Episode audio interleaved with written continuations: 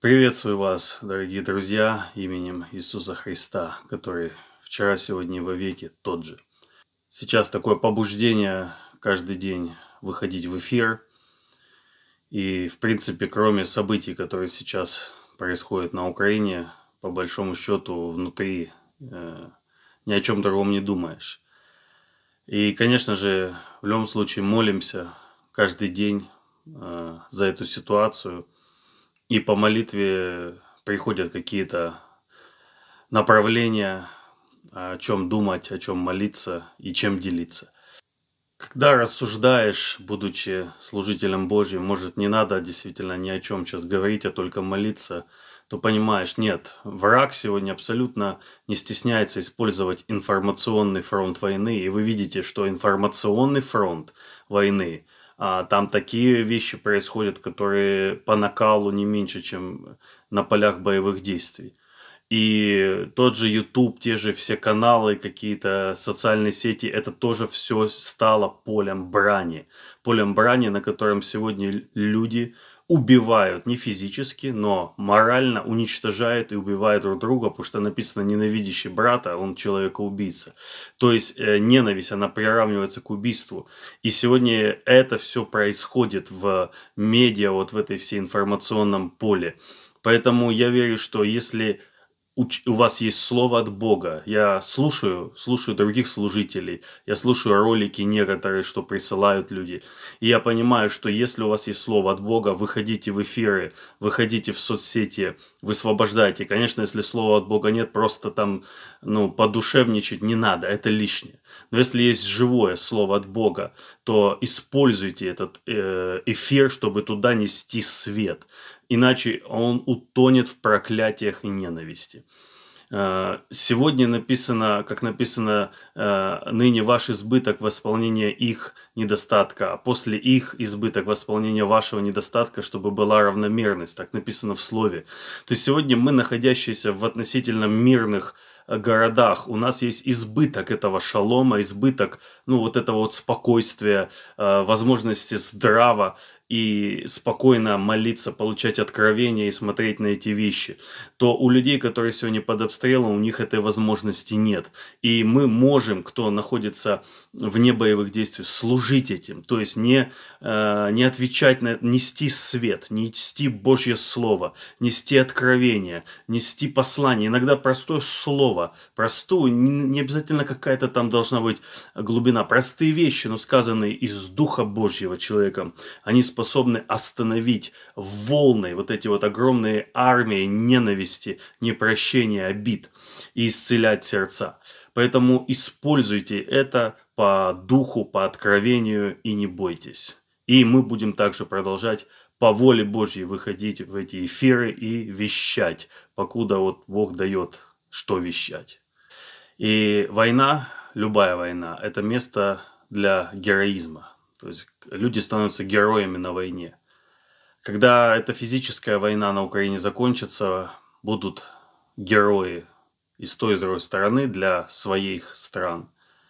И этот героизм, он непрогнозируем. И вот то, что сейчас происходит э, среди верующих – это то, что при спокойной мирной обстановке невозможно было бы никогда вызвать и увидеть. И люди очень много, это сотни, сотни комментариев, которые пишут люди с Украины, которые сейчас находятся в самых очагах.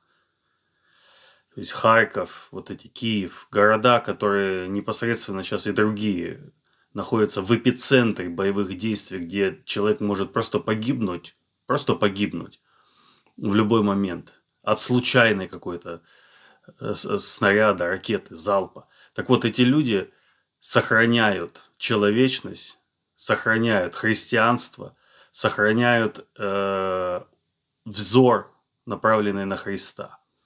И я могу сказать вам, вы лично для меня герои. Сегодня воюют войны на передовой физической, там есть свой героизм. Но вы мои братья и сестры на Украине, э, в том числе в ДНР, потому что, ну, как-то сегодня уже это все разделяют.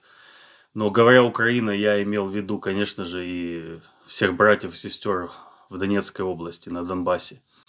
Потому что там тоже стрельба, и туда тоже на, нужно направлять молитвы. Так вот, вы все, находящиеся сегодня в этих очагах, да вообще находящиеся в Украине, даже если в вашем населенном пункте нет стрельбы, которые остаетесь христианами, верующими в Бога,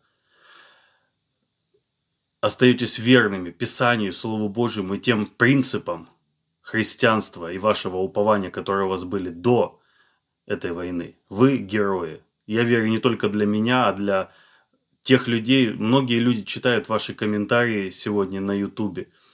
И когда человек из России читает, что верующие с Украины не все переполнили сейчас болью, ненавистью непрощением. И я ни в коем случае не хочу сейчас это э, раздувать эту тему. На все есть свои причины. Я, безусловно, понимаю людей, которые сейчас под обстрелами, им больно, и они говорят вещи из этой боли.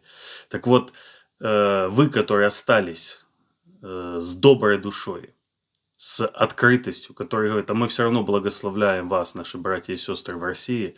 Вы герои. Вы герои и для меня, и для всех, всего мира, который на вас смотрит. я верю, что перед Богом вы также герои.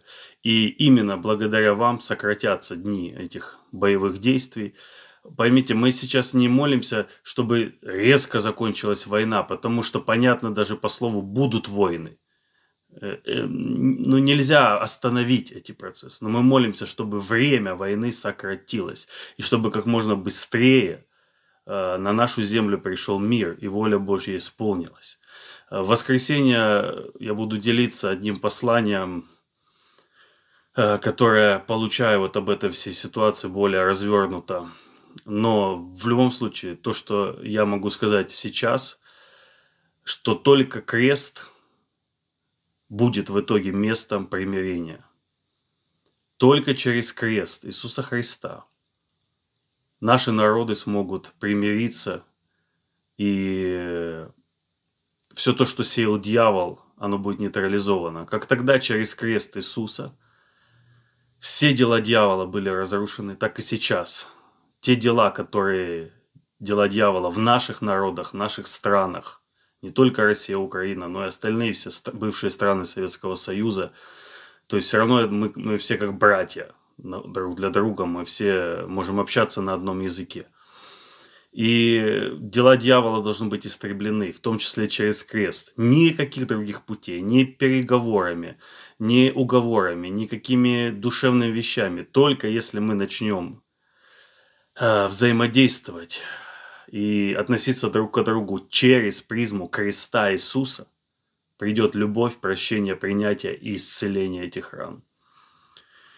Или останется только место ненависти, непрощению, злости, ну, какому-то гневу.